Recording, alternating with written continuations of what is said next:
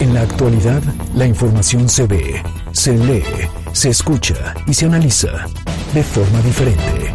MBS Noticias Puebla, con Carolina Gil y Alberto Rueda Esteves. Comenzamos. La corrupción es como el sargazo. Una vez que surge, se extiende de forma rápida y termina por ser muy difícil eliminarla. En el ámbito político es el PRI el padre de la corrupción en México, porque los grandes analistas de la política internacional apuntan que la corrupción no es el resultado de una descomposición social prematura, sino que surge de muchas décadas atrás. Por eso digo que el PRI vino a promover el arte de la corrupción en todos los niveles de gobierno. Después el PAN surgió para remediar la corrupción y terminaron por fomentarla una vez fueron gobierno. Pero la corrupción impera en otros sectores de la sociedad se convirtió en una bola de nieve que hoy, por lo menos en México, se ha convertido en un glaciar. El problema es que la corrupción es prima hermana de la impunidad, lo que ha hecho una negociación redituable que requiere de la complicidad de una y de otra. Y es ahí donde administración tras administración se revelan saqueos, robos, hurtos, excesos y toda serie de corruptelas. ¿Y dónde están los responsables? Pues en sus mansiones, en otros países, disfrutando de la vida de millonarios que les patrocinamos con nuestros impuestos. Vea usted, vea usted a los integrantes del gabinete de Mario Marín, de Rafael Moreno Valle, de Antonio Gali o de Guillermo Pacheco Pulido. O a nivel nacional vea a los incondicionales de Carlos Salinas, Ernesto Cedillo, Vicente Fox, Felipe Calderón y Enrique Peña Nieto. Todos cortados con la misma tijera y con la misma suerte que les ofrece la impunidad. En contados casos, los encarcelamientos forman parte de acuerdos políticos y se dan en momentos que sirven para amortiguar alguna crisis mediática. Y ya, es todo el mensaje porque de nada sirve hacer corajes. La mafia del poder se mantiene, se reinventa y se perpetúa solo con diferentes colores partidistas. Yo soy Alberto Rueda Esteves y esto es MBS Noticias. Carolina Gil y Alberto Rueda Esteves en MBS Noticias Puebla. Es martes 29 de junio, son las 2 de la tarde con 4 minutos y me da mucho gusto darles la bienvenida a este espacio. A lo largo de una hora tendremos mucha información recordando que estamos en vivo desde MBS Noticias Puebla a través de EXA 94.1 FM La Frecuencia Naranja. Y como todas las tardes, me da mucho gusto saludar a mi compañero Alberto Rueda. ¿Cómo estás? ¿Cómo te va, Caro? Bien, gusto saludarte. Bienvenidos de aquí a las 3 con mucha información. Saludos a quienes nos escuchan a través de la 94.1 FM La Frecuencia Naranja. Esto es MBS Noticias. No olvide que estamos muy pendientes de las redes sociales a través de arroba MBS Noticias Pue, arroba bajo Gil y arroba Alberto Ruedae, así como nuestra línea de WhatsApp 22 25 36 15 35. Le repito, 22 25 36 15 35. Oye, en este jueves tenemos mucha información e interacción, bien lo decías a través de las redes, y justamente por eso vamos todos a opinar. Todos a opinar. Patrocinado por Cleo Universidad, líder en criminología y criminalística y técnicas periciales. 26 años formando a los mejores especialistas forenses. Inscripciones abiertas. cleu.edu.mx. Hoy en Todos a Opinar, la pregunta para que participen es, ¿a qué crees que se debe la falta de medicamentos para niños que son pacientes oncológicos? Nuestras opciones de respuesta son farmacéuticas corruptas, autoridades ineficientes. Participen a través de nuestras redes sociales, arroba MBS Noticias Pue en Twitter y MBS Noticias Puebla en Facebook. Vamos todos a opinar. ¿Te gusta estudiar la mente del criminal y la escena del crimen? Cleo Universidad, líder en criminología y criminalística y técnicas periciales. Inscripciones abiertas. cleo.edu.mx. Presentó. Todos a opinar. Es un estándar también muy alto que le dejamos a las siguientes generaciones. Esa es una realidad. Comparado con las anteriores, pues por supuesto que sí ya llevamos el récord en ello. Yo quiero hacer este plan maestro junto con ustedes, no solamente para detectar los problemas y las soluciones, sino para que revisemos de fondo lo que se tenga que corregir. Tenemos en este momento un abasto del 95%, el otro 5% que no lo hay son medicamentos que escasean a nivel mundial. Decidimos como gobierno del estado adquirir los medicamentos y por eso en Puebla no hay desabasto en el sistema de salud del estado de Puebla. Tienen los padres de los niños pues todo el derecho a exigir, a demandar, a manifestarse. No descansamos porque queremos que tengan sus medicamentos y que ya muy pronto lo vamos a lograr. Punto y aparte es lo que denuncié y lo sostengo. Tristemente, el dolor humano es explotado por grupos de interés económico y político que quieren lucrar con el dolor humano. Estas son las voces que hoy son noticia. Comenzamos. Los temas de hoy en MBS Noticias Puebla. Es patrocinado por... Sin pretextos ni límites, hazlo a tu manera. Estudia en Universidad IEU, una de las 25 mejores universidades. Visita ieu.edu.mx. Universidad IEU, flexible como tú. Y después de las vergonzosas y lamentables declaraciones de la UN subsecretario de Prevención y Promoción a la Salud, Hugo López Gatel, sobre el desabasto de medicinas para el tratamiento de niños con cáncer, asociaciones y grupos de padres de familia a nivel nacional están convocando a una manifestación pacífica para exigir que la federación cubra el cuadro de medicamentos necesarios para garantizar la salud de los mexicanos.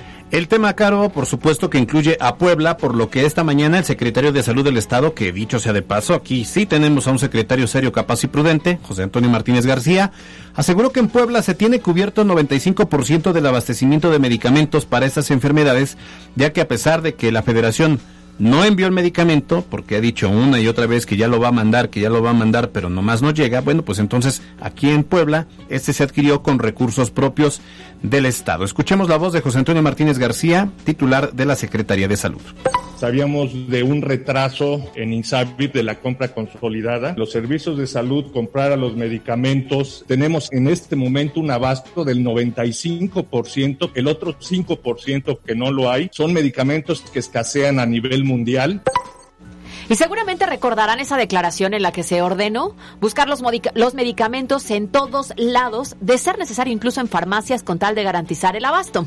Bueno, en este sentido, el gobernador del estado, Miguel Barbosa Huerta, explicó que para este tema se han invertido 2 mil millones de pesos por parte del gobierno del estado. Escuchemos lo que dijo Miguel Barbosa Huerta decidimos como gobierno del estado adquirir los medicamentos y por eso en Puebla no hay desabasto en el sistema de salud del estado de Puebla. Estamos enviando dinero de otras ramas a este tipo de asuntos porque no podemos permitir que los niños tengan mayor afectación vamos a seguir atendiendo este tema porque no es un tema menor. Aquí en Puebla está el Hospital del Niño Poblano que atiende precisamente a pacientes de ese tipo. Y la verdad es que nada más falta llegar y afuera te encuentras a padres de familia que tienen alguna eh, complicación por temas de medicamentos. Claro. De aquellos medicamentos que son complicados. El 95% lo está abasteciendo el Estado, pero hay un 5% de medicamentos que también son importantes y que, bueno, pues como se terminó o, se quiso cambiar el convenio que había de la federación con las farmacéuticas por presunta corrupción, porque también no hay encarcelados que digan, ah, es que había corrupción y miren cómo ya los metimos al bote. Hay responsables, no hay responsables. No los hay. Pero bueno, eh, al final es un tema que sí nos ocupa y nos preocupa y debe debemos sumarnos como sociedad. No es un tema como lo dice López Gatel, no es que querramos dar un golpe de Estado. Yo no veo a un papá interesado en derrocar al gobierno de Andrés Manuel. Lo que quieren es que sus hijos vivan y que tengan los tratamientos adecuados. Por supuesto, no necesitas tener un pequeñito que esté enfrentando el cáncer, ¿no? O sea, con la poca sensibilidad que tenemos cualquiera de nosotros, sea un niño o un adulto que esté enfrentando este tipo de padecimiento, sabes lo costoso que es el tratamiento. Entonces, si los medicamentos no están, los padres no pueden hacer frente comprándolos en otros lados porque realmente no son nada baratos. Entonces, por supuesto, le daremos seguimiento a esto y a las manifestaciones que se van a dar a nivel nacional. Claro, claro, y tenemos de hecho más adelante una entrevista relacionada a este tema que es muy interesante porque nos van a, relatar lo que viven desde, desde casa estas familias que no cuentan con los recursos y que ahora pues no cuentan con los medicamentos. Cambiando de información, luego de que Juan Manuel López, exdelegado de la SEDATU, fuera vinculado a proceso por el probable delito de uso indebido de atribuciones y facultades que estarían relacionadas con la denominada estafa maestra, el gobernador Miguel Barbosa celebró este proceso y consideró que apenas se ha velado una pequeña parte de toda esta red de corrupción. De hecho, el mandatario poblano habló de la presunta triangulación de recursos con universidades públicas y privadas como parte de esa red de corrupción. Escuchemos lo que dijo el gobernador.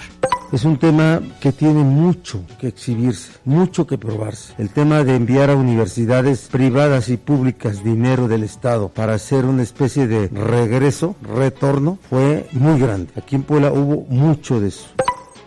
Ahora aquí vale la pena comentar, Juan Manuel López, eh, pues eh, fue un funcionario que en su momento era parte del grupo de Juan Carlos Lastiri. A mí me llama mucho la atención que se esté intentando eh, poner en tela de juicio el trabajo de, esta, de, de, de este personaje en lo particular de Juan Manuel López y, y, que el tema de Juan Carlos Lastiri, que era brazo derecho y brazo operador de Rosario Robles, uh -huh. que era fue primero secretaria de la, de la Cedesol y después de la Sedatu, pues a él no, no le han encontrado nada, qué casualidad. Ni está señalado Ni de está nada. señalado. Bueno, pues así las cosas ahí en la polaca. Y hablando de universidades, a través de redes sociales se informó de la presencia de policías estatales de Puebla en las instalaciones de la Universidad de las Américas Puebla y de acuerdo con esos reportes se impedía el paso en las entradas y salidas de la propia institución. Así es, eh, vale la pena recordar que la Fundación Jenkins está envuelta en un pleito legal en la que se siguen dos vertientes, uno el tema administrativo, ya que debe eh, el pago de impuestos al SAT y otro de tipo penal luego de que se les acusara a los patronos de la fundación del desfalco del patrimonio de la misma y por el que incluso pues ya fueron liberadas órdenes de aprehensión en contra de sus integrantes. Esperamos que este pleito se resuelva porque la UDLAP, como sea, es una de las universidades más prestigiosas claro. del país, incluso del continente, y esperemos que esto no afecte pues el rendimiento y las actividades universitarias de los estudiantes. Por supuesto. Evidentemente muchos de los jóvenes se pronunciaron a través de las redes sociales preguntando qué era lo que estaba pasando. Bueno, pues ahí está la información. Le seguiremos de cerca eh, el desenlace, ¿no? De, de sí. todo este y, tema. Y también me parece que fuera de, de, de, de, todo este de todo este escándalo, el rector Luis Ernesto Derbez ha hecho un gran trabajo desde que llegó. Claro. Eh, y en el tema académico, pues mantiene la universidad en, en un buen ranking internacional. Entonces, pues ojalá que esto pase pronto. Alberto, y tenemos buenas noticias porque ¿qué crees? ¿Qué? Resulta que por fin ya hay fecha para la reapertura del Zócalo Capitalino. Ah, pues qué buena noticia. Y sí, será el próximo 5 de julio cuando por fin se abra el Zócalo de la capital, luego del anuncio por parte de la Secretaría de Desarrollo Agrario, Territorial Urbano de que se retiraran eh, las vallas de madera que se colocaron en el perímetro y se modificó también la obra de intervención.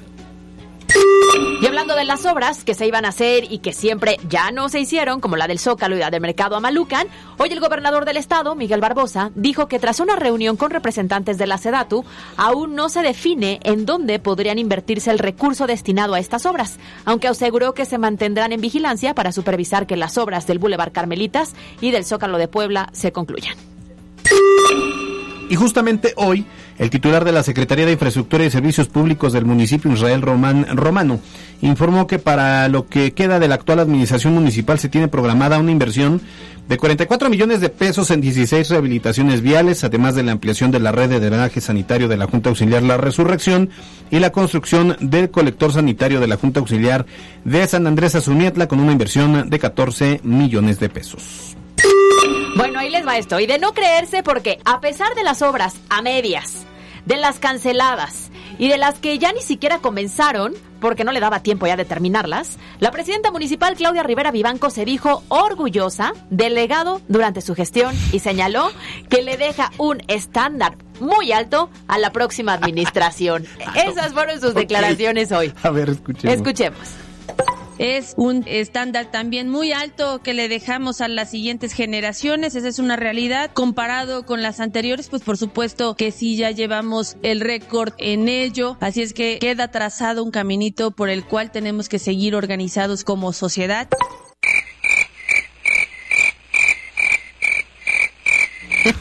No manches. Oye, dice que les deja trazado el caminito. Yo digo que ese caminito no, que agarren un atajo, ¿no? Sí, que busquen mejor. otra vialidad. Oye, pues es que hasta carpeta de proyectos le van a dejar a Eduardo Rivera. Qué suertude, alcalde electa. A ver, Eduardo Rivera Pérez, un mensaje. No creas que lo que vas a hacer es porque tú trabajarás. No, porque ya está hecho. pensando. Nada más es un empujoncito el que hay que darte. Pues, Oye, porque además dejan un estándar muy alto. Uf, o sea, un altísimo. escaloncito. Yo no sé llegó. cómo lo vas a lograr, Eduardo Rivera Pérez. Suerte, suerte.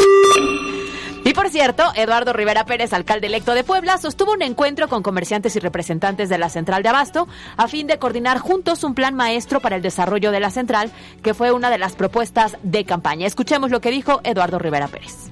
Yo quiero hacer este plan maestro junto con ustedes, no solamente para detectar los problemas y las soluciones, sino para que revisemos de fondo lo que se tenga que corregir. No tengan la menor duda que unidos vamos a hacerlo posible.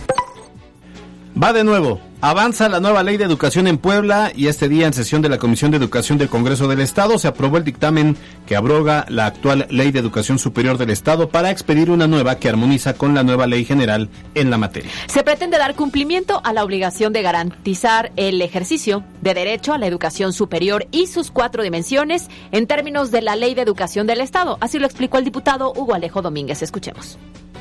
Estamos dando cumplimiento también a un mandato constitucional donde se pone en el centro de este tema al estudiantado. Ese es el, el enfoque primordial de esta, de esta ley. En más información, ya se cumplió un mes desde la aparición de un socavón en el municipio de Juan Cebonilla que en ese tiempo incrementó en un 522% su dimensión al pasar de 1.364 metros cuadrados a poco menos de 9.000, de acuerdo con estimaciones de la Coordinación de Protección Civil del Estado. Alberto, y será justamente esta semana cuando por fin se exponga el primer informe sobre los resultados de las investigaciones realizadas por personal del Instituto Politécnico Nacional para saber entonces las causas de la formación de este socavón. Esperemos que en los próximos días pues tengamos estos datos. Así terminamos con los temas de hoy. Los temas de hoy en MBS Noticias Puebla. Fue patrocinado por Destaca del resto, hazlo a tu manera. Estudia tu maestría en solo 16 meses. Llama al 222-141-7575. Universidad IEU, flexible como tú. La pandemia en Puebla. Las 2 de la tarde con 18 minutos. Fíjese que pues durante los cinco meses de campaña de vacunación contra COVID-19 en Puebla se han aplicado 1.574.499 primeras dosis de las distintas vacunas enviadas por la Federación. Esto representa al 35.54% de la población en el estado mayor de 18 años, una vez que el INEGI reportó que habitamos en Puebla 4.429.272 personas en la entidad. Esto es que uno de cada tres, una de cada tres personas en Puebla ya cuentan con al menos una dosis de la vacuna. Al respecto, recordemos que hoy es el último día para que las personas que tienen de 40 a 49 años de edad con domicilio en la capital poblana acudan a recibir la primera dosis de esta vacuna. El secretario de Salud en el estado reconoció que en esta etapa justamente la afluencia ha sido bastante baja, por lo que exhortó a la población a acudir a recibir esta inyección. Y en cifras de la pandemia en Puebla esta mañana, la Secretaría de Salud en el Estado reportó el contagio de 10 personas, con lo que sumamos 87.157 casos positivos, con tasa de positividad del 59.37%. Además, también se registró el fallecimiento de una persona más, acumulando 12.744 decesos por el virus, con tasa de letalidad del 14.62%. Hay que tomar en cuenta, cada auditorio, que 22 de 217 municipios concentran los 76 casos activos de coronavirus en el estado y hay 129 personas hospitalizadas por afecciones respiratorias, 11 de ellas en estado grave y conectadas a un ventilador mecánico. Son, son las 2 de la tarde con 20 minutos. Carolina Gil y Alberto Rueda Esteves en MBS Noticias Puebla. Y son las 2 de la tarde con 20 minutos y nos da mucho gusto recibir en los micrófonos de MBS Noticias a Lorenzo Rivera Nava, quien es presidente municipal electo de Chignahuapan. ¿Cómo estás? Hola, muy feliz por el resultado, por la confianza que me dio mi municipio de poder ser su presidente municipal y ya trabajando para empezar desde los primeros días con un buen plan de gobierno, con acciones y también en esta etapa previa a la entrega-recepción uh -huh. ir haciendo los acercamientos necesarios para llegar con trabajo, con acciones para hacer un buen trabajo. A ver, les voy a dar un poquito de contexto, Sí. ¿les parece? Vale. Ganó con el 52.58% de los votos computados como abanderado de la coalición Va por México. Muy lejano se quedó el abanderado de la coalición PT y Morena con solo 23.21% en la elección pasada. Pero, pero además, Lorenzo, creo que ade- además de la coalición PRI-PAN-PRD, sumaste otros partidos. Así es, fue una candidatura común con seis partidos, con el PCI, Ah, el no, Compromiso por eso por Puebla, ganaste, pues, el PCI. Nueva Alianza, Todo lo que sumó. Nueva Alianza, y bueno, el PRI, el PAN y el PRD, y la verdad, pues muy agradecido con los equipos de estos partidos que se sumaron desde un principio, que abrazamos causas, que hicimos campaña juntos y que también logramos tener pues una gran participación no solamente en la elección, sino en toda la campaña. Y eso me compromete a hacer un buen trabajo que deje huella y como ustedes saben, Chignahuapan tiene un gran potencial en el tema turístico porque es pueblo mágico, somos la entrada a la Sierra Norte y vamos a hacer también un trabajo que dé seguridad, que dé desarrollo económico y que haya obras en cada una de las juntas auxiliares de nuestra tierra. Entonces, el turismo y la seguridad son eh, de, de- de donde vas a partir los ejes eh, rectores del primer, eh, los del arranque como tal, ¿no? Así es, es la prioridad para, para Chignahuapan y seguro estoy para muchos de los municipios de nuestro estado, el que haya seguridad para las familias y tenemos que lograr esa seguridad con programas de prevención, con una coordinación adecuada con el estado, con la federación, pero también con inversión y capacitación para tener una fuerza policial pues capacitada pero sobre todo comprometida en cuidar a los ciudadanos. Y por supuesto el desarrollo económico que tiene que ver con el impulso al turismo, con el impulso a la agricultura, a la ganadería y por supuesto a la esfera que es lo que nos identifica también en Chignahuapan. Oye, evidentemente también un trabajo coordinado con el resto de los municipios conurbados justamente de esta zona para hacer el detonante del punto turístico, ¿no? Así es, estamos en medio de varios pueblos mágicos como es Zacatlán, como es Tetela de Ocampo y también eh, el vecino municipio de Tlaxco Tlaxcala. Estamos en medio y tenemos que aprovechar nuestra ubicación geográfica, hacer convenios, hacer actividades en conjunto para mejorar no solamente el tema turístico, sino también temas de seguridad, temas de desarrollo regional.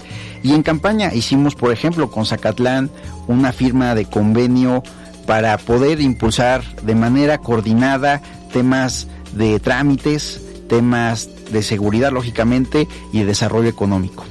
Ajá, es, es lo que te iba a, a comentar. Hace una semana estuvimos también aquí a Pepe Márquez, que es presidente electo. Sirve que pues al final son del mismo partido, se entienden mejor. ¿Cómo va a ser este corredor o qué es lo que busca impulsar este corredor turístico? Tenemos una distancia aproximadamente de 12, 15 kilómetros entre Chignahuapan y Zacatlán y es una zona en donde podemos impulsar eh, el tema no solamente de desarrollo turístico, sino también de desarrollo eh, en el tema económico, hacer un corredor eh, gastronómico, eh, también cultural y por supuesto que se complemente con el turismo. Y la idea es hacer un proyecto eh, integral, intermunicipal, que detone esa parte de, de nuestros municipios y que no solamente atraiga turistas, sino también que dé un desarrollo a cada uno de los ciudadanos de, de nuestros municipios. O- ojalá que se aterrice, porque siempre, si- cuando vas a Zacatlán, terminas en Chignahuapan. Cuando vas en Chignahuapan, Claro. va- siempre vas a Zacatlán de una u otra manera. Por la cercanía Por que la tienen cercanía. los puntos, ¿no? Y aparte, los dos son pueblos mágicos, ¿no? Así, lo- así es, los dos somos pueblos mágicos, nos complementamos, porque cuando está la feria en Zacatlán, pues la gente, lo que tú mencionas, visita Chignahuapan y al revés, cuando está la feria o las actividades en Chignahuapan, la gente visita Zacatlán y tenemos que potenciar y debemos sobre todo buscar que haya actividades de enero a agosto, que es cuando hay menos ocupación hotelera o de los prestadores de servicios. Y bueno, tenemos riquezas naturales, tenemos cultura, tenemos gastronomía, ambos somos pueblos mágicos y tenemos el reto de seguirlo potenciando. Oye, están comenzando con este proceso ya de transición, ¿no? Pero ¿cuál es el punto más débil con el que recibes al municipio que tú digas a partir del día, no sé, 100, si es que te pones un plazo, se va a notar un cambio, que los propios ciudadanos vean que se comienza una nueva estrategia que además tiene resultados? En el tema que le vamos a poner mayor énfasis es el de seguridad, porque en los últimos años han subido de manera exponencial los índices de delincuencia, desde el robo a casa habitación, robo de automóviles, hasta el tema de extorsión. Y es algo que debemos de combatir y sobre todo también de mejorar y de marcar una diferencia desde los primeros días y esa va a ser, digamos, la primera acción y la prioridad eh, a, la, a la llegada de nuestra administración. Estamos platicando con Lorenzo Rivera Nava, él es presidente municipal electo de Chignahuapan. Oye, si acá está el clima como en Chignahuapan, ¿cómo está en Chignahuapan hoy? Está muy lluvioso, que es algo bueno para la región, porque ustedes saben que también Chignahuapan es el municipio con mayor desarrollo forestal y el que haya lluvia ya es Claro. también sinónimo de, de desarrollo. Para que cre- crezcan los arbolitos de Navidad, ¿no? Así es, los allá, por árboles, allá hay. las milpas. Y es un punto muy característico, ¿no? Tú sabes que cuando vas a Chignahuapan, prácticamente entras en otro eh, clima muy distinto a lo Una que vivimos al menos diferente. aquí. ¿Cuándo fue la última vez que fuiste, Carolina? No, ya tiene como tres Ah, añitos, ah, yo no, creo. Ay, ¿tú hace cuánto que...? Ya yo pero hace como tres meses. Pero estoy segura que nos van a invitar. Tienen ¿no? que ir a ver, Ojalá, a ver cómo las, las nubes bajan a saludar a los turistas. Oye, hablando justamente de, de tu candidatura y del el apoyo de estos seis partidos, eh, pues finalmente llegaste, ¿no? Y ahora, ¿cómo garantizar que entre esos seis partidos logre haber un gobierno estable, consolidado, a pesar de ser fuerzas que son tan opositoras en algunas ideas?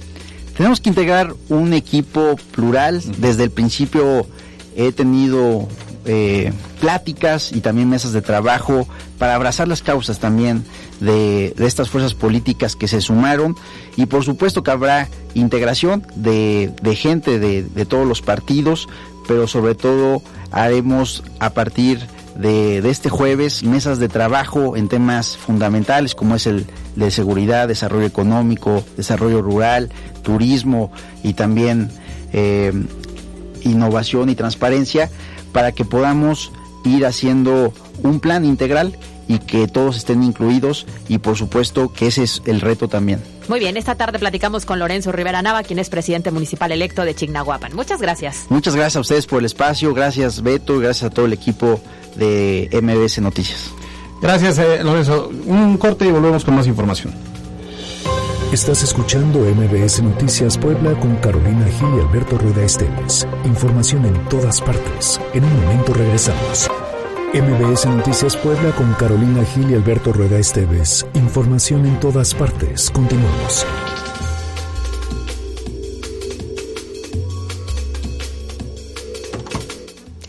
Ya regresó Alberto Rueda, ¿todo bien? Buenas tardes. Dos de la tarde con 34 minutos. Y para seguir con este espacio, hoy Mariana Flores nos presenta en contexto un recuento sobre cuándo inició el desabasto de medicamentos oncológicos, tanto en México como en Puebla. En contexto. A dos años y medio del iniciado gobierno del presidente Andrés Manuel López Obrador, no se ha podido cumplir en tiempo y forma con el abastecimiento de medicamentos en el sistema de salud público. El origen de este problema fue la decisión de cambiar la forma en que se compraban todos los insumos médicos. En mayo del 2019, el gobierno federal vetó a los tres principales distribuidores de insumos médicos, señalándolos de prácticas monopólicas y corrupción. Un año más tarde, en octubre del 2020, se nombró a la Oficina de las Naciones Unidas para Servicios de Proyectos como la encargada de la compra consolidada de medicamentos para el periodo 2021-2024. Este organismo cobraría una comisión del 1.25% del monto total de la compra. Esto es, alrededor de 85 millones de dólares por hacer la función que antes hacía el Instituto Mexicano del Seguro Social y cobró por adelantado 134 millones de dólares por la consultoría. Cabe señalar que esta es la misma organización que cobró al gobierno mexicano 5 millones de dólares por vender el avión presidencial, que luego fue rifado pero no entregado a los ganadores de la rifa y que hasta el momento sigue en venta. El presidente de la República aseguró durante su conferencia que 23 de los 25 medicamentos del cuadro para tratamientos oncológicos están cubiertos, en tanto que dos se están realizando de forma particular en Japón. Hay medicamentos oncológicos muy difícil de conseguir, pero antes yo no sé cómo le hacían, no había abasto o adulteraban los medicamentos. El informe Mapeo del desabasto de medicamentos en México, realizado por la organización Cero Desabasto, reportó que desde febrero del 2019 y hasta el 30 de abril pasado se registraron 4.504 reportes sobre la falta de alguna medicina o suministro médico en instituciones públicas del sector salud de todo el país. El Instituto Mexicano del Seguro Social concentró el 43% de los reportes, seguido por el Instituto de Seguridad y Servicios Sociales de los Trabajadores del Estado, el ISTE, con el 28%,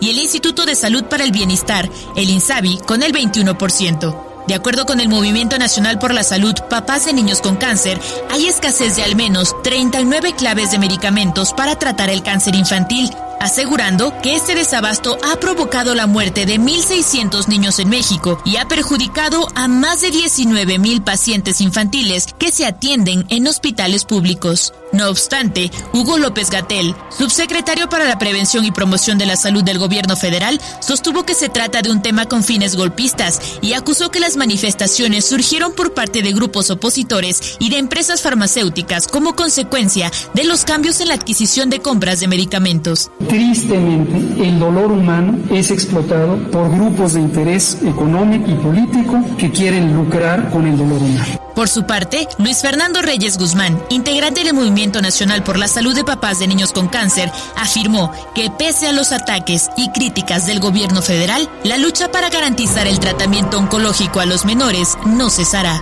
Para MBS Noticias, Mariana Flores.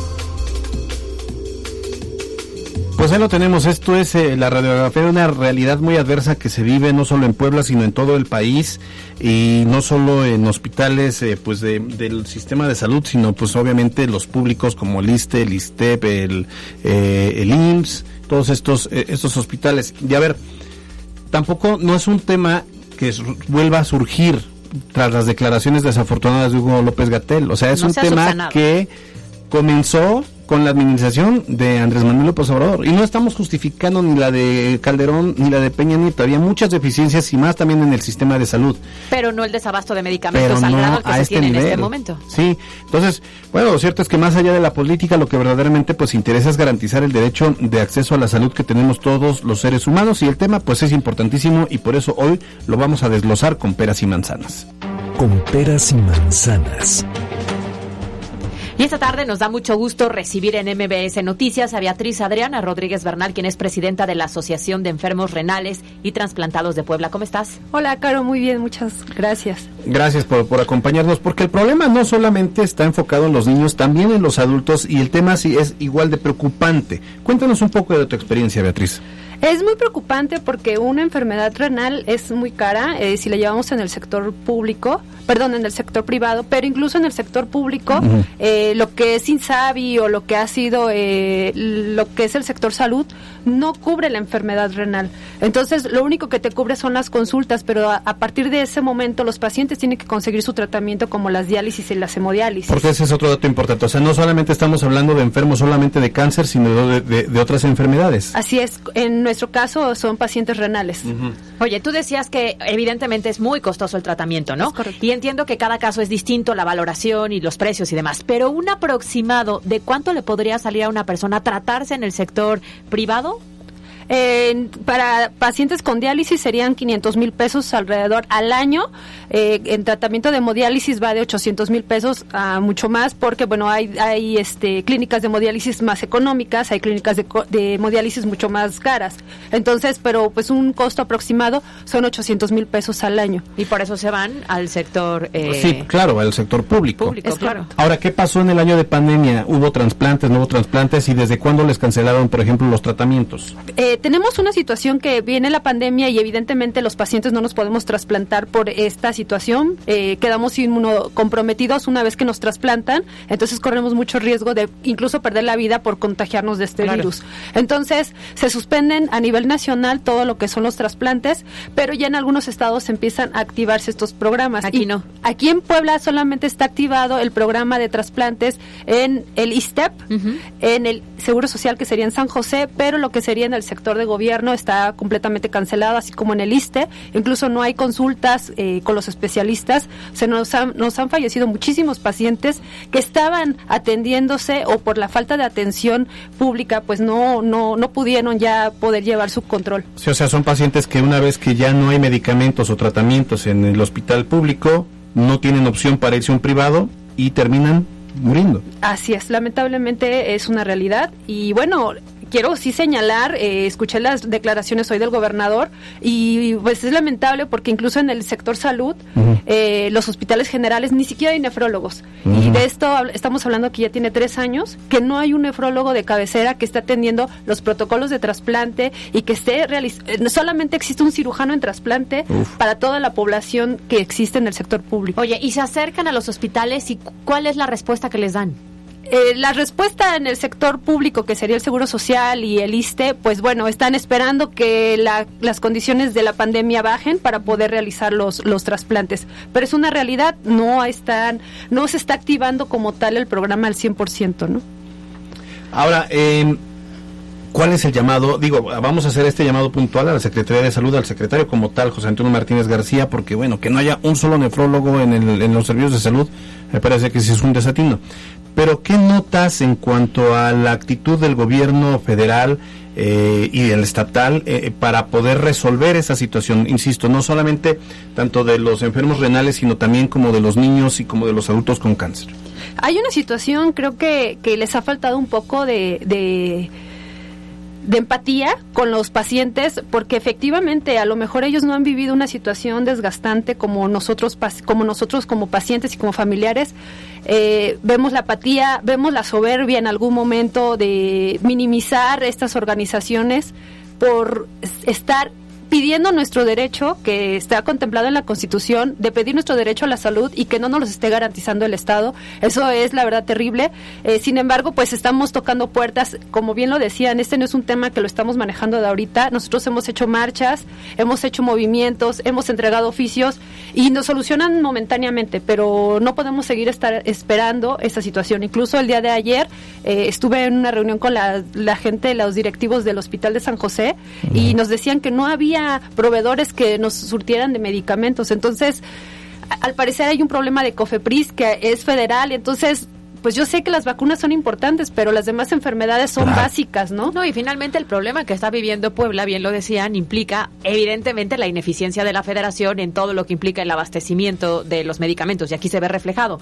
Eh, te preguntábamos antes de entrar al aire, ¿cuántas personas forman parte de la asociación? ¿Cuántos se han acercado a ustedes que tienen este tipo de padecimientos y que se están tratando o que ustedes los apoyan? Nosotros apoyamos, tenemos 554, 552 pacientes eh, afiliados a la asociación, sin embargo nosotros atendemos cuando no llega a haber medicamentos, que ese es el caso en otros hospitales, nosotros vemos la manera siempre de poder ayudar a los pacientes. Entonces, esa estadística ya no la tengo, pero tenemos esa afiliación y lamentablemente en esta pandemia, por falta de atención eh, nefrológica y especializada, se nos fueron más de 150 pacientes. Imagínate, terrible. Tengo entendido que mañana hay una convocatoria. ¿De qué trata? Cuéntanos. Sí, el día de mañana a nivel nacional eh, creamos una, bueno, se crearon con todas las organizaciones, empezamos con las y bueno, a su vez también las oncológicas de crear nuestra propia marcha, pero no quisimos ver la política politizada ni que ningún partido la abanderara porque ya sabe que en época electoral todo el mundo quiere abanderarla. Entonces decidimos que pasaran los procesos electorales y poder manifestar y salir el día de mañana. Eh, este es un tema que no nada más es de la ciudad de Puebla, eh, las ciudades principales del país se van a manifestar y bueno, aquí en Puebla eh, a su servidora le tocó organizar la, marcha del día de mañana, donde pediremos al gobierno federal el tratamiento médico para todos los pacientes, ah, para los pacientes oncológicos, las, las, este, las quimioterapias, para los pacientes renales, los trasplantes, los nefrólogos y sobre todo los medicamentos ya de trasplantados. ¿En qué punto estarán? Eh, vamos a estar, el punto de reuniones a las 10 de la mañana en el Parque de San José, nos vamos a dirigir a San José, a las, al Hospital de San José, nos vamos a la delegación a entregar unos oficios y de ahí nos vamos a Casa Guayo para hablar con el gobernador, si es que nos, nos atiende, para hacerle la petición nuevamente de que queremos ya trasplantes en, los, en el sector público. Muy bien, pues eh, estamos eh, platicando, claro. Efectivamente, estamos platicando esta tarde sobre este tema de los trasplantes y los enfermos renales y está con nosotros la presidenta de la asociación, Beatriz Adriana Rodríguez Bernal. Pues muchas gracias y por supuesto ahí está la convocatoria para mañana y le daremos pues seguimiento a toda la información que se vaya desencadenando y esperemos que a la brevedad puedan ya reactivar las atenciones correctas porque hasta que no lo vives cerca, hasta que no tienes tú un familiar, realmente no identificas que no hay dinero que alcance y la importancia de ser muy puntuales en la aplicación de los tratamientos y de los medicamentos. Y además no se tiene que descubrir el hilo negro, o sea, por eso existe un sistema de salud. Claro. Ese sistema de salud, ¿cómo sobrevive o cómo subsiste? A través de los impuestos. Por Entonces, a través de estos impuestos deben eh, eh, enfocarse los recursos para la compra de medicamentos y para tener un servicio de salud digno. No se está pidiendo Es más. increíble que les den más dinero a los partidos políticos y a la organización de una consulta Justo, popular Claro, el próximo que, 9 de a que se subsane esto. O sea, la gente se está muriendo por falta de medicamentos. Y no 150 queremos dar. personas ¿Tú quieres una- dar un golpe de Estado, Beatriz, de No, casualidad? No, no, no, por Digo, que no. No, no, no. parece- No somos golpistas. Na- no, Lo hombre, que queremos nadie, es- ¿no? Y estamos exigiendo nuestro derecho constitucional. Y Oye, Claro. justo yo decía, no están pidiendo más, están No. pidiendo lo que ya se daba, Claro. pero que al llegar esta administración se retiró. Y ahora, Es a los gobernantes de todos los partidos y de todos los niveles, no queremos que nos los compren de su lana, de su cartera. Agarren de nuestros impuestos y compren los medicamentos. eso Es. lo menos. Gracias, Muchas gracias. Gracias. MBS Noticias Puebla, con Carolina Gil y Alberto Rueda Esteves. Información en todas partes. Y sobre este tema le preguntamos hoy a través de redes sociales, ¿a qué crees que se debe la falta de medicamentos para niños que son pacientes oncológicos? El 81% nos dice autoridades ineficientes, el 19% nos dice farmacéuticas corruptas y algunas personas incluso nos decían eh, que ambas, ¿no?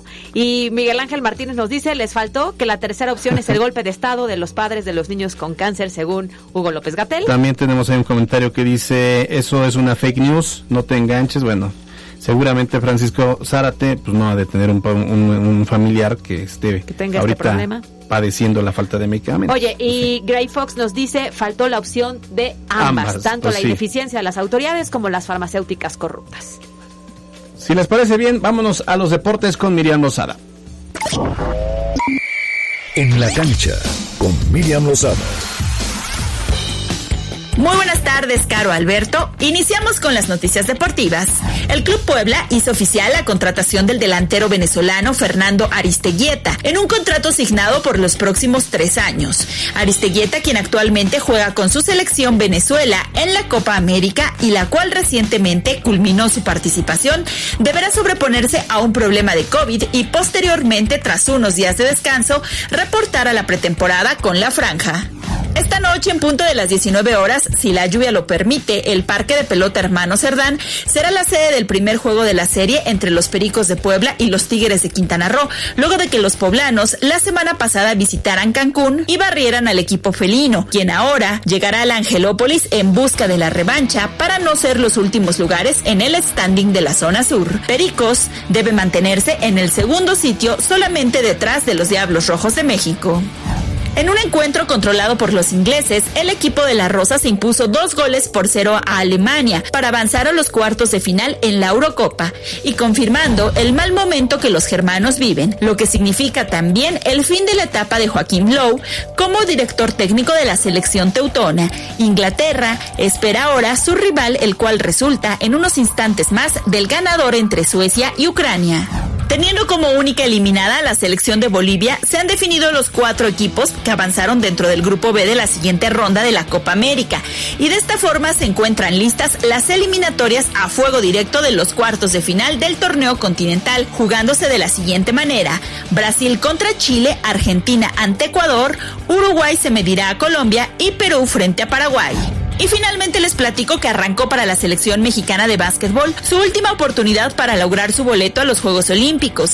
Y es que en el torneo que se realiza en Croacia, la selección mexicana cayó ante su similar de Alemania por marcador de 76-82, que no todo está perdido y el miércoles se medirá ante Rusia, que de conseguir la victoria aún mantendría posibilidades de acceder a la siguiente ronda dentro del preolímpico. Por el momento hasta aquí las noticias deportivas. Yo soy Miriam Lozada y nos escuchamos la próxima. En un momento regresamos. Estás escuchando MBS Noticias Puebla con Carolina Gil y Alberto Rueda Esteves. Información en todas partes. Continuamos en MBS Noticias Puebla con Carolina Gil y Alberto Rueda Esteves. Información en todas partes. La Chorcha Informativa. Dos de la tarde con 55 minutos. Vas, Alberto Rueda. Buenas tardes, qué gusto saludarles. Ya estamos en la chorcha informativa. ¿Qué tenemos para hoy, Carolina? Muy bien, ¿dónde andabas, eh?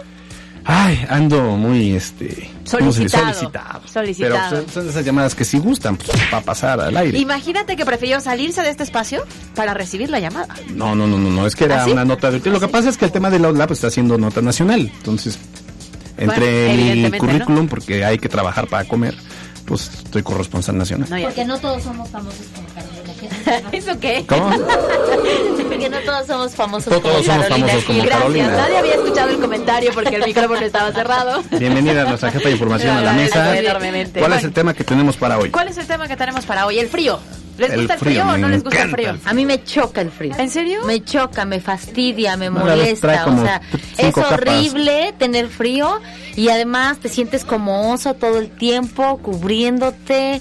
No, no, no, qué cosa tan Es que horrible. aparte dicen que polos que iguales se en- en repelen. ¿no? Entonces corazón frío y todavía clima frío, pues no se llevan. Me estás diciendo de corazón frío. Tan cerca, yo que Así de- Yo siempre le digo a Alberto Rueda, cuando quieras participar con este tipo de bromas, mándame un WhatsApp y entonces yo te digo sí, si entra o no, la vas a regar y nos va a ir Pero, muy pero mal. ni para eso sirve No, para seguir ¿eh? instrucciones. No. Este tipo de Ya ni, ya ni para Ya se ayudarnos. puso muy se ruda la puede. chorcha. Oigan, es que el dato de hoy es que cuando empieza a hacer frío en el ambiente en el que nos encontramos como ahorita, ¿no? Que llevamos ya varios días Oye, entre por frío y cierto, lluvia. ya está, ya está Sí. lloviendo, ¿eh? Bueno, y por si fuera Ay, poco, perdón, no, habrá que decir que afuera llueve y adentro Caro Gil siempre prende el aire. Es que yo sí soy muy fan del frío. Yo también. A mí O me sea, encanta. Aire acondicionado en mi coche, así sea un día como hoy donde hace Así frío, de- pero traigo un chamarrón, o sea, obviamente. Y yo no, yo muy el mal. frío es para sentirlo. ¿Ah, sí? Sí. Porque el frío está en la mente, dicen El frío está, es este el tema mental que se controla con unas sesiones de Jin Jan Jun Jun. Ay, bueno, ay. resulta que cuando tienes frío, tiendes a temblar, ¿no? ¿Estás de acuerdo que ya llega un Ajá, momento ajá, en sí, el claro. te da mucho frío pasa. y tiembla tu cuerpo? Entonces resulta que esto es porque al bajar tanto la temperatura corporal, el cerebro reacciona dando la orden a los músculos de que se contraigan y se expandan, se contraigan y se expandan. Para y ese movimiento hace que entremos en calor. Órale. Entonces justamente por eso cuando empiezan a tener frío, ese tipo de contracción y expansión, pues puede ayudar, o sea, ¿no? Es el mejor remedio, es el mejor remedio. que si entras en calor, o sea, yo, Sí, claro. me parece lógico. Oye, hay muchas películas en las que cuando hay mucho frío dicen que un abrazo corporal, ¿no? Sí, cómo no, sí, sí. yo siempre he dicho, Yo- cuando yo sientan mucho frío, ¿Sabes que no. esas películas Hagan el este, amor y no la guerra. apocalípticas en donde Ajá. se está acabando el mundo y entonces estás en una era totalmente helada, entonces sí dicen piel con piel, ¿no? o sea, es de, sí, para entrar en calor, lo dicen las películas. estoy de acuerdo. Hacer el amor y no la guerra. Bueno, oye, Abrazos, andan- oigan, no se- balazos. Se están aventando indirectas. al- No, ya hablando yo, ¿verdad? O sea, No, no, a ver, no, permítanme mandarle una Pero sí, pero si fuiste tú la que sacó el tema. Pero porque yo lo estaba diciendo como un dato cultural para que sepan que hoy, que está haciendo mucho frío y que está lloviendo, ¿por qué de pronto tenemos tanto frío y temblamos? a mí no me engaña típico. Carolina porque todos los que la escuchan están anotando ahorita. Ay, Caro dijo que hay que contraer. Esa es mi recomendación, porque si el cuerpo no hace este movimiento de contracción y expansión, de- resulta que te puede dar el, el cono- las conocidas lesiones periféricas y llegar a la hipotermia. Oye, ¿qué tomar para el frío? A ver, ¿cómo? ¿Qué? Ya cálmense. A ver, una, dos, tres, otra vez. Remedios para el frío. Chocolate caliente. Chocolate caliente. Tequilita. Oigan, por cierto, ven que ayer pues Café hubo este café con piquete. Ya no le interesa Ya, la no, ya- respuesta. ya- ya me respondió o sea, Carolina. Sí lanzó la pregunta, Ya, vale. ya, gracias. bye. Ok. Ayer, ayer yo traje churritos. Hoy Carolina trajo dona. Sí, sí, porque el frío nos hace, ¿no? Sí, Ese es el momento más perfecto proteínas. para el cafecito. Pero eso no es proteína. No, calorías, calorías, calorías. Oye, Bárbara de Regil, estás confundida. es que es que la sigo a Bárbara de Regil, es mi ya sé por quién votaste. sí, por Tus confusiones. Pero bueno, ahí está mi recomendación de hoy y, y el, el comentario que aportó Alberto Rueda. Yo hablaba de la contracción y la expansión del cuerpo natural y ya tú de otro pasa, tipo de recomendación. Pues así las Pues que cosas. les vaya bien, ¿eh? Porque creo que hasta miraditas están aventando. No, hombre, ustedes. yo tengo toda la tarde ocupadísima. ¿Y qué tal la noche? No, ya llegó bien cansado. Ya no, soy yo. Me duele la cabeza, dice. No, no, nunca, jamás en la vida. Una aspirina, por favor, una aspirina, por Nunca, favor. nunca, pero este sí. Ah, pues tuve que cancelar la comida. sí, yo estoy libre. A mí nunca me duele la cabeza. Ya nos vamos. Adiós. Yasmín Tamayo. Bye, bye. Gracias, Mariana Flores en la producción, Carlos Parraguirre en los controles. Caro, nos vemos mañana y nos escuchamos también. Mañana en punto de las dos, que tengan muy buena tarde lluviosa y con frío. Yo soy Alberto Rueda Esteves. Buenas tardes. Hagan el amor y no la guerra. Bye bye. Bye.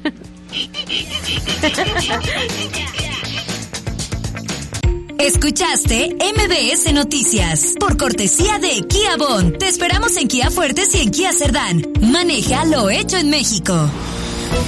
Usted está informado. Esto fue MBS Noticias Puebla con Carolina Gil y Alberto Rueda Esteves. Información en todas partes.